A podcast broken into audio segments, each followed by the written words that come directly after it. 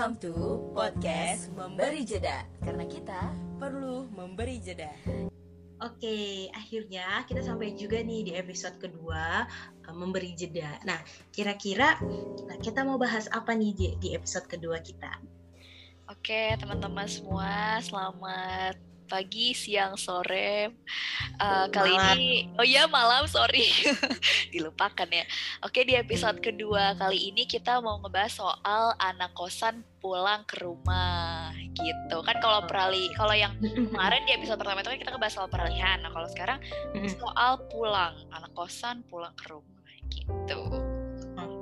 Ada apa nih Je dengan anak kosan yang pulang ke rumah? Kan ini juga relate banget nih sama lo yang Yes. kemarin uh, kuliah ngekos dan karena pandemi juga akhirnya pulang ke rumah gitu.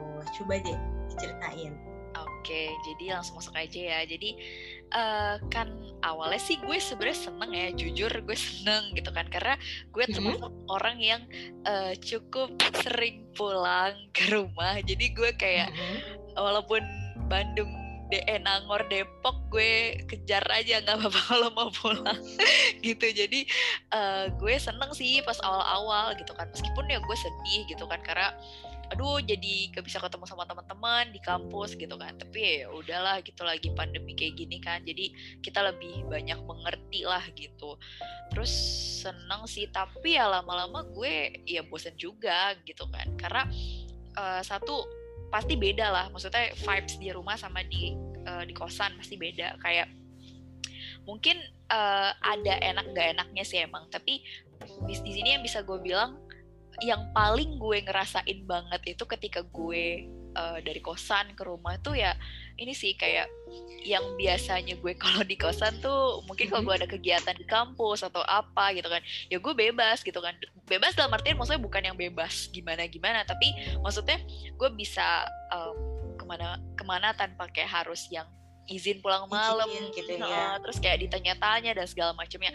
Karena kalau di rumah tuh jujur gue sesusah itu loh untuk kayak keluar malam atau mungkin kayak gue harus harus pulang tuh kayak maghrib gue harus di rumah gitu kayak Mhm. sesusah itu gitu kan terus kayak dari mungkin dari segi dari apa ya faktor gue tidur atau Hmm.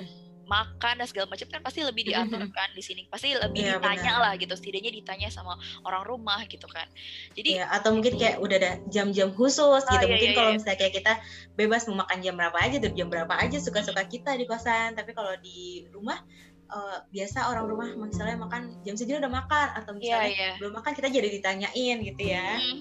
Ya sebenarnya sih ada baiknya ya, ada baiknya karena eh, jujur kalau di kosan kan ya, ya namanya anak kosan perbaikan gizi Iya. kan pasti kalau pulang ke rumah gitu kan. Betul banget. Heeh. Tapi ya itu maksudnya eh, pastilah ada beberapa yang jadi kayak berbeda gitu kan. Terus sama ini sih gue ngerasa banget kayak banyak distraksi sebenarnya jujur kalau di rumah. Bukan Hmm. berarti gue kayak gue ngerasa kayak gue disuruh-suruh terus gue kayak nggak mau. Enggak, bukannya gue menolak tapi em, misalkan gini, gue harus fokus sama kerjaan gue gitu kan. Misalkan gue harus fokus sama eh, kuliah gue, organisasi gitu misalkan.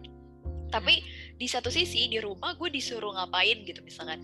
Jadi itu banyak distraksi. Atau mungkin kayak eh, adik gue gitu kan yang masih kecil ngajak main. Atau mungkin kayak nggak bisa ngertiin kayak lagi zoom terus. Atau kayak eh, ya banyak lah gitu kan. Meskipun kita udah ngasih pengertian ke mereka tapi ya namanya anak kecil gitu kan. Masih lah kadang-kadang Iya. rese segala macem gitu kan. Bikin itu tuh jadi kayak sensi gitu kan. Jadi karena udah kelamaan nih kayak jadi kayak eh, sering gitu loh sering. Jadi gue nya kayak jadi males sendiri kan kayak duh bisa gak sih gak usah kayak gini? gitu loh. Tolonglah ngertiin dikit gitu. Jadi gue ngerasa jadi kayak sensi-sensi gimana gitu. Gitu sih kalau yang apa ya secara umumnya dan yang paling gue ngerasain banget sih itu sih. Dan paling utama banget distraksi Hmm, sih sebenarnya gitu. Hmm, Oke oke. Jadi kayak misalnya eh, kalau masalah distraksi, mungkin kalau gue di kerja WFH iya sih. Kayak misalnya kita lagi fokus ini, ya terus kan ada orang yang minta tolong ini, minta tolong itu. Aduh, kita tuh ngerasa jadi kayak sensi. Aduh, ini kan gue lagi mau ini, ini gue mau ini, tapi Iya, iya, jadi iya, kayak ada benar. gangguan-gangguan kayak gitu. Jadi kayak ngerasa gimana gitu ya jadi kayak sensitif atau mungkin jadi kayak kita ngerasa "Ih, jangan ganggu dulu sih kayak gitu kadang dalam hati kecil kita berkata gitu kan Iya iya. nggak bisa dibohongi gitu Aha. ya mm-mm. nah terus eh, selain itu apa nih J yang lo rasain mungkin kan lo juga udah akhir eh, semester nih ada pertanyaan-pertanyaan sensitif mungkin atau mungkin juga eh, apa namanya kesulitan nggak nih namanya di rumah aja kan gitu dan menyesuaikan juga dengan eh, tingkat akhir lo Iya iya. Pasti sih namanya tingkat Hmm. akhir ya. Ya Hmm. Anda pasti paham gimana ya. Kan di sana ke sini ke sana ada aja pertanyaan itu kan. Kayak Nah, apalagi kalau lagi ketemu sama keluarga yang lain gitu misalkan kayak ada aja lah pertanyaan kayak kapan? gitu kan. Ya mungkin mereka maksudnya cuma kepo atau kayak mereka ya pengen tahu si progres kita gimana gitu kan.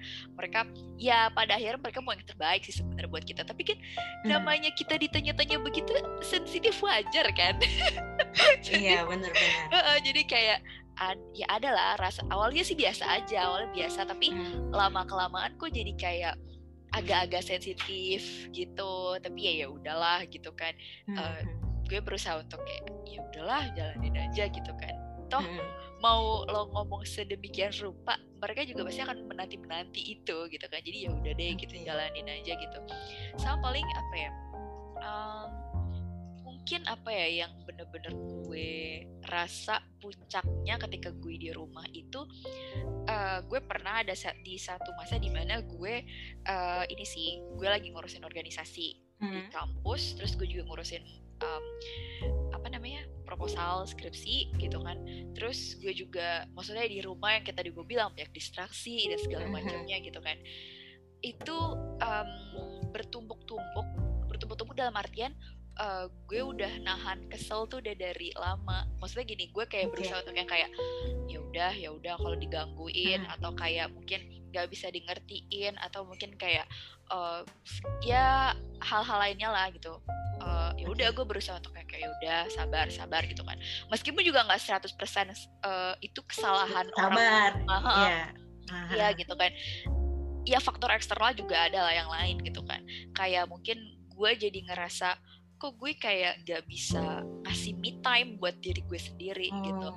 Karena wajar gak sih lo tuh di rumah, lo nggak bisa ke mana-mana gitu kan. Kayak kondisinya sulit sekarang untuk lo kayak me Mm. time gitu kan. Kalau dulu mah gue bebas kayak mau ke mall sendiri jalan-jalan atau gue mau ke mana yang tempat eh, terbuka alam terbuka gitu kan.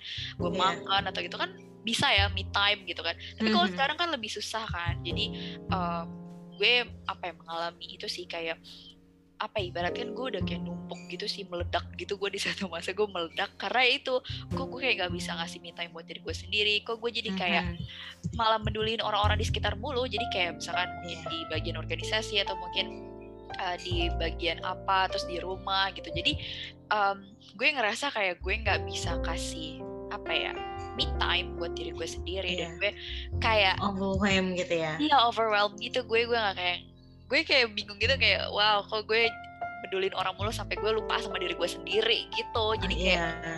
ya udah akhirnya gue berusaha untuk tenang tenang terus akhirnya pas banget waktu itu orang tua gue ngajak gitu ke eh, daerah sentul gitu ke sentul ke atas gitu sih. Ya meskipun nggak terlalu yang eh, bisa kayak kayak lo di Jauh, oh, jauh iya. gitu. Tapi setidaknya gue menghirup udara segar dan itu em, membantu sih cukup membantu untuk kayak lebih yuk eh, coba kita healing time mungkin ini saatnya gitu. Hmm, gitu sih betul betul betul. Tapi ya itu ngasih Iya, pelajaran juga buat gue supaya gue kayak lebih apa ya mungkin eh, coba terbuka gitu sih. Mungkin kayak karena gue selama ini nahan sendiri gitu kan.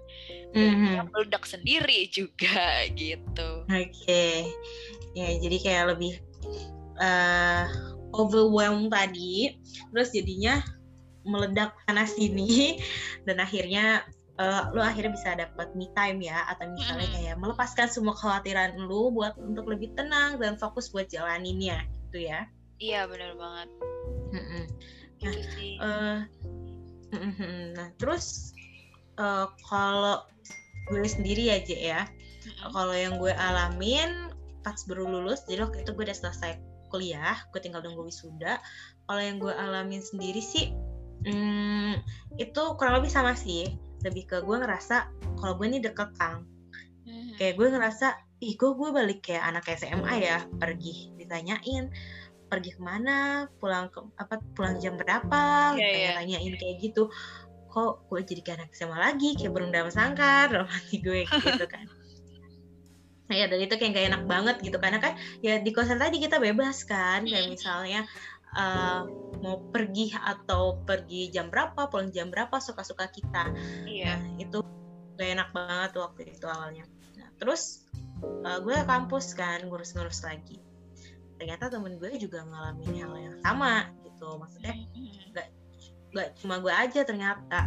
Terus lah gue pikir-pikir lagi, eh sebenarnya itu juga bentuk kepedulian dari orang rumah gitu. Maksudnya kita ditanyain tuh bukan karena kita kayak anak kecil lagi kayak SMA lagi tapi ya emang di rumah kayak gitu. Kayak misalnya lu ngeliat mak lu lah eh, pergi rapi terus lo nggak nanya gitu pasti kan nanya mak mau ke mana? Entah dia mau bilang ke pasar kayak atau minta ke mana pasti nanya kan?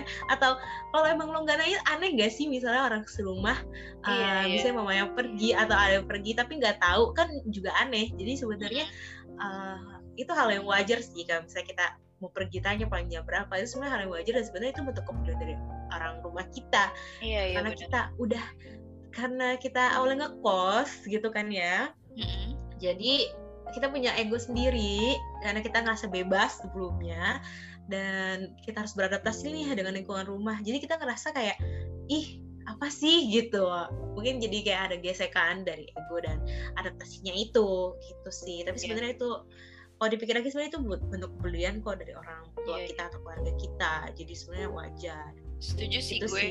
Iya, iya. karena kan maksudnya orang tua itu punya apa ya cara ngetrit anak atau mungkin kayak bagaimana mereka melihat em, apa ya memberikan kepedulian, melihatkan kepedulian Mhm. itu dengan cara yang beda-beda. Setiap orang tuh punya caranya yang masing-masing gitu kan. Mm. Ya kayak kita Mhm. aja lah, kita ke orang tua juga pasti ada yang jaim, ada yang mungkin kayak Iya. ya udah biasa aja terang-terangan dan segala macam. Jadi beda-beda sih setiap orang kalau menurut gue gitu.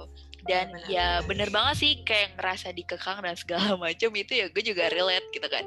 Walaupun mungkin hmm, apa ya ya maksud mereka mungkin baik kali ya gitu kan. Iya benar Bukan berarti kayak ngekang tuh dalam artian kayak oh lu nggak boleh ke mana-mana atau mungkin kayak Mhm. uh, lo harus sama kita terus atau enggak enggak kayak gitu tapi ya mereka punya apa ya maksud di balik itu dan itu adalah yang terbaik yang mereka pikir tuh terbaik buat kita dan em, kita sebagai anak ya itu tadi lo bilang maksudnya ya wajar lah dari kosan ke rumah ego-ego mah ada gitu Iya benar. Terus apalagi ya? Hmm, lebih ke sebenarnya kalau kita balik ke rumah kayak gitu dari ego ego kita yang tinggi karena kita udah biasa bebas di, luar itu ya. Kemudian balik ke rumah itu kan pasti ada gesekan di mana ego dan adaptasi sama peraturan di rumahnya itu loh. oh iya Jadi, iya benar-benar benar. Ah, jadi mungkin di situlah gesekan-gesekan itulah yang membuat kita sensitif gitu mungkin dan mungkin jadi kayak ada ruang-ruang salah paham dan mungkin karena kita nggak mau mungkin mungkin ya karena gue juga sempet kayak ngalamin kayak gue nggak nggak mau ngalah gitu kayak nggak terima Oh, malah jadinya ke mana-mana gitu masalahnya. Mungkin eh, bisa juga aja terjadi sama teman-teman gitu. Jadi kalau yang akhirnya gue alamin ya maksudnya kayak gue coba pikir-pikir untuk menyelesaikannya waktu itu gue kayak lebih udahlah gue terima gue anak di sini. Karena kan di sensitif itu kita kayak nggak bisa marah yang kayak marah banget nggak sih? Iya. atau kayak kita juga kayak nggak bisa meluapkannya karena kan kayak masih oh ya di rumah gitu. Terus jadinya pikirnya lebih sensitif ke mana-mana. Tapi yang gue lakukan saat itu ya gue coba terima. Mhm. oke kayaknya emang gue harus diem dulu kali ya. Maksudnya ya, gue jalanin peran sebagai anak dulu maksudnya kayak lebih dengarkan orang tua. Oke gue harus lebih bisa beradaptasi gitu. Karena kan memang di mana bumi kita bumi diinjak di situ langit dijunjung. Nah, kita balik ke rumah berarti kita harus juga beradaptasi lagi nih dengan lingkungan rumah atau peraturan-peraturan yang ada di rumah. Kayak gitu. Dan setelah melewatinya kayak lebih paham sih maksudnya oh ya itu bentuk kepedulian orang tua oh ya bagaimanapun mereka juga tetap keluarga kita mereka yang akan selalu support kita jadinya bisa calm down sih akhirnya untuk lebih menerimanya gitu. Iya sih, gue setuju sih karena um, apa ya sama aja ketika gue balik ke kosan misalkan dari rumah ke kosan itu kan pasti akan ada adaptasinya lagi kan? Hmm kayak yang biasanya mungkin lo kayak gak perlu mikir mau makan apa atau mungkin kayak biasanya ditanya-tanya atau mungkin biasanya apa nyampe kosan Iya. ya itu akan berbeda lagi ketika lo di rumah gitu jadi benar benar benar. setiap tempat setiap kita berpindah tempat pasti ada yang namanya adaptasi dan itu penting banget sih Iya. pelajaran bagi kita kayak iya benar kayak kita bisa lebih ngerti nih cara mengatasinya seperti apa karena kita nggak bisa terus menerus menganggap kalau eh, apa ya apa yang kita mau tuh akan selalu sama gitu loh di setiap tempat Hmm. dan itu gue dulu pernah banget din kayak ngerasa dulu ya dulu sekali gue ngerasa Hmm. kayak ketika gue nemuin sesuatu yang beda dari tempat yang Iya. sebelumnya misalkan gue berpindah dari tempat A ke tempat B Mhm. Di tempat B ini gue menemukan sesuatu yang beda dengan tempat A. Itu gue akan marah. Maksudnya kayak gue jadi yang kayak kok beda ya? Terima gitu iya. Gue belum bisa Iya. nerima saat itu gitu kan. Tapi ya udah akhirnya maksudnya ya pembelajaran membuat kita jadi semakin lebih apa ya proses pendewasaan gitu kan. Jadi benar benar. Oh, jadi gue kayak ngerasa oh ya emang gue yang harus adaptasi. Gue nggak boleh terus menerus orang lain yang kayak eh apa ya nemenin gue. Atau mungkin kayak gue bergantung sama orang itu nggak bisa terus menerus kayak gitu dari diri Mhm. kitanya sendiri yang bisa ngekontrol perasaan kita Iya. bagaimana kita ya mengatasi mengatasi yang kayak tadi itu gitu sih Mhm, Oke, nah jadinya, jadi kalau untuk episode kali ini, kalau kemarin kan peralihan ya, berarti kalau sekarang tuh lebih ke adaptasi, bener gak sih? iya iya adaptasi Maksudnya- iya bener Heeh, di mana kita harus belajar, di mana bumi gitu gitu kita pijak, di situ yang kita junjung kayak misalnya kita balik ke rumah, kita beradaptasi lagi Hmm, dengan ego-ego kita, kita harus lepaskan gitu kan. mm-mm. uh, kemudian lebih beradaptasi dengan apa yang ada di uh, depan mata kita dan lebih nerima kayak gitu. Atau mungkin nanti kan kalau misalnya next nih kalau lu juga kerja Juli juga bakal ngalamin yang sama sih. iya iya Uh, nanti kayak adaptasi adaptasi lagi. Memang itu penting sih buat kita nantinya belajar ke depannya atau mungkin nanti saat kita menghadapi situasi situasi-situasi lainnya emang adaptasi penting walaupun kadang kayak kita awalnya kayak nggak terima atau kayak berat atau bandingin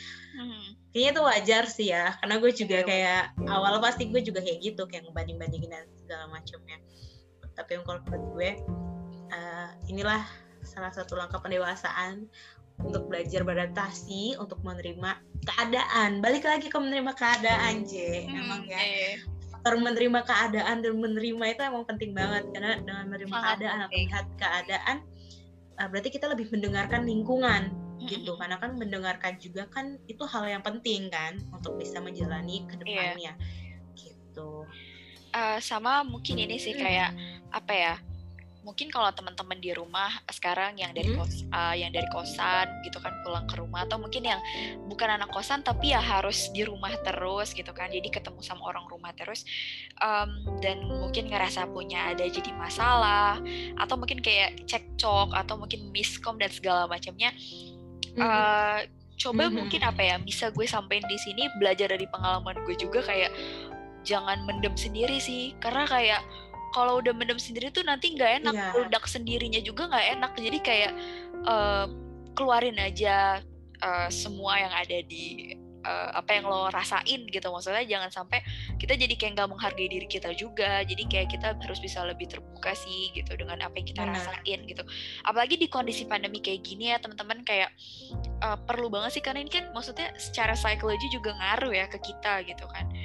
Uh, jadi uh, penting banget untuk apa ya lebih menghargai diri terus sekali-sekali buat me time gitu. Meskipun ya emang udah nggak bisa kayak dulu-dulu gitu kan yang kayak kemarin-kemarin tapi uh, teman-teman di sini tahu lah maksudnya bagaimana uh, mengatasi itu semua mengatasi masalah yang ada gitu mengatasi mungkin bagaimana me time di kondisi pandemi saat ini gitu kan. Yang lebih paham diri kita sendiri kan ya kita sendiri gitu kan dan bisa lebih mengontrol perasaan kita. Itu cuma kita doang karena orang lain itu tidak Iya. bertanggung jawab atas perasaan kita gitu. Mungkin itu sih yang bisa disampaikan juga di episode 2 kali ini. Gitu teman-teman. Malam JJ tadi paling penting yang terakhir me time karena memang me time itu bantu banget kita untuk healing terus kita juga harus lebih menerima keadaan gitu ya.